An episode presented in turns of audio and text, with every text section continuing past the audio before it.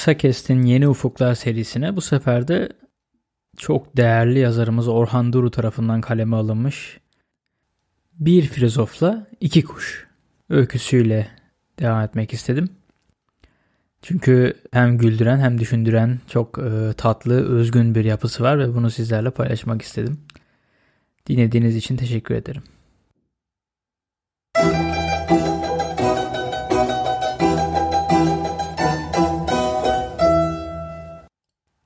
Orhan Duru Bir filozofla iki kuş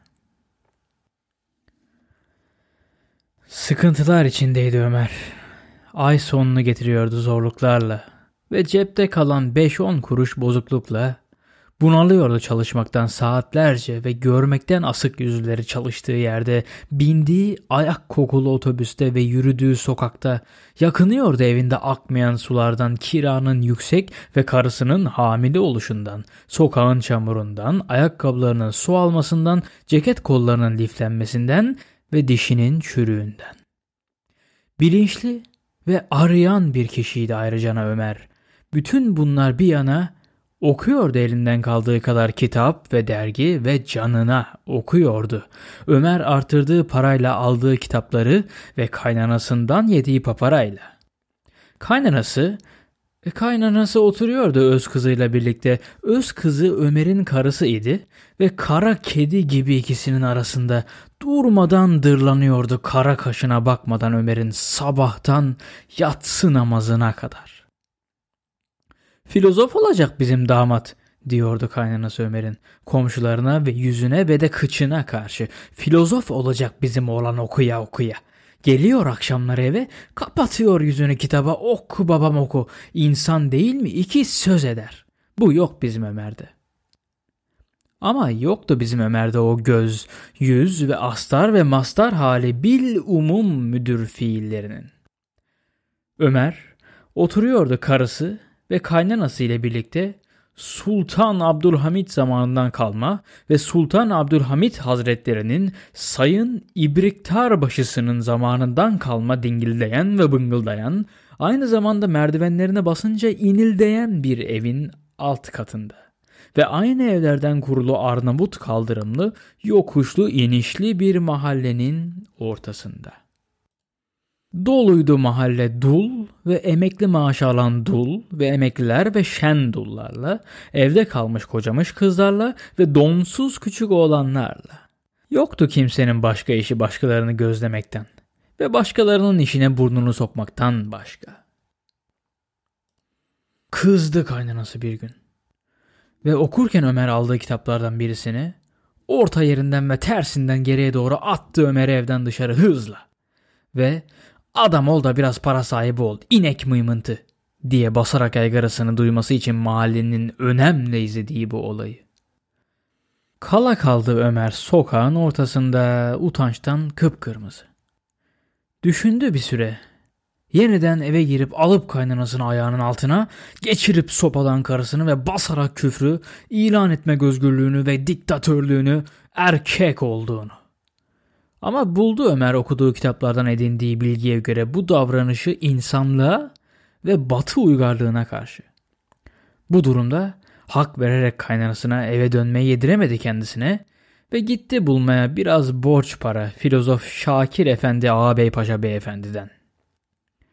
Bu filozof Şakir çok şakirdi aslında ve Şaban düşmüştü bu defa belediyenin açık bıraktığı bir kanalizasyona ve gömülmüştü boğazına kadar dışkı içine.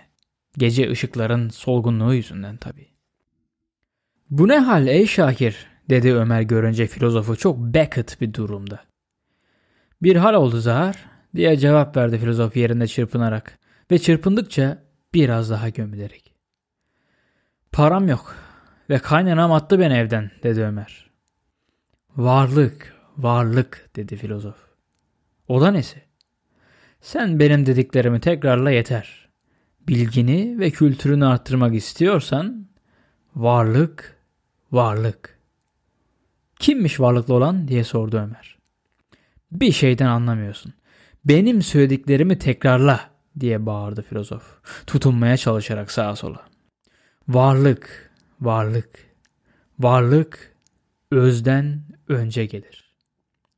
Evet, darlık özden önce gelir.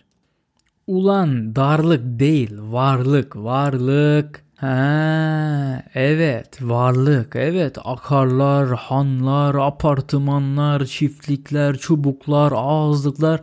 Evet, bunlar önce gelir. Bana bak Ömer, salaklaşma gene. Dediklerimi iyi dinle, iyi belli. Sorum sorum. Evet, somun somun. Yok civata. Ulan bozmuşsun aklını somunla. Ben de kalkmışım sana yüce şeyler öğretmeye çalışıyorum. Uğraşıyorum son derece güç ve bunaltıcı durumda olsam da. Artık felsefe sokağa inmelidir. Çağımızda felsefe sokağa inmelidir. Evet tabii sokağa inmeli. Biraz da Çamlıca'da gezinmelidir. Akşamları da Taksim gezisinde hava almalıdır. Anlamıyorsun kerata. Kafanı çalıştırsana. Çalıştırmazsan kafanı alamazsın benden metelik. Acebi delik. Hem ne diye yardım edecekmişim ben sana? Çağımdan sorumluyum o kadar. Hem herkes de sorumlu bundan. E bu kadar çok sorumlu olunca ne kadar düşer bana sorumluluk? Olursa sorumlu herkes, biz de alırız biraz nefes. Konuşmalarının burasında geldi kaynanası Ömer'in oradan. Ve karısı göbeği burnunda ve yumurta kapıda. Ne yapıyorsun burada bakayım? Gene filozofluk mu yapıyorsun? Dedi kaynanası Ömer'in bir yandan çekerek kulağını ve bağırarak. Adam olmayacaksın adam. Önce para kazan. Para kazan ki kaynasın evdeki kazan. Artık sancılarım da başladı dedi karısı Ömer'in üzgün ve kırgın bir sesle.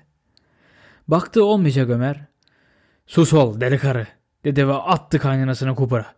İmzalattı bir kefalet senedi filozof Şakir Bey'e. Aldı bilmem ne banktan 3000 lira kredi. Doğurttu karısını bu parayla. Yattı sonra üstüne borcun ve icra kağıdı gitti dönüp dolaşıp deliklerden yakınan filozof Şakir Bey'e en sonunda.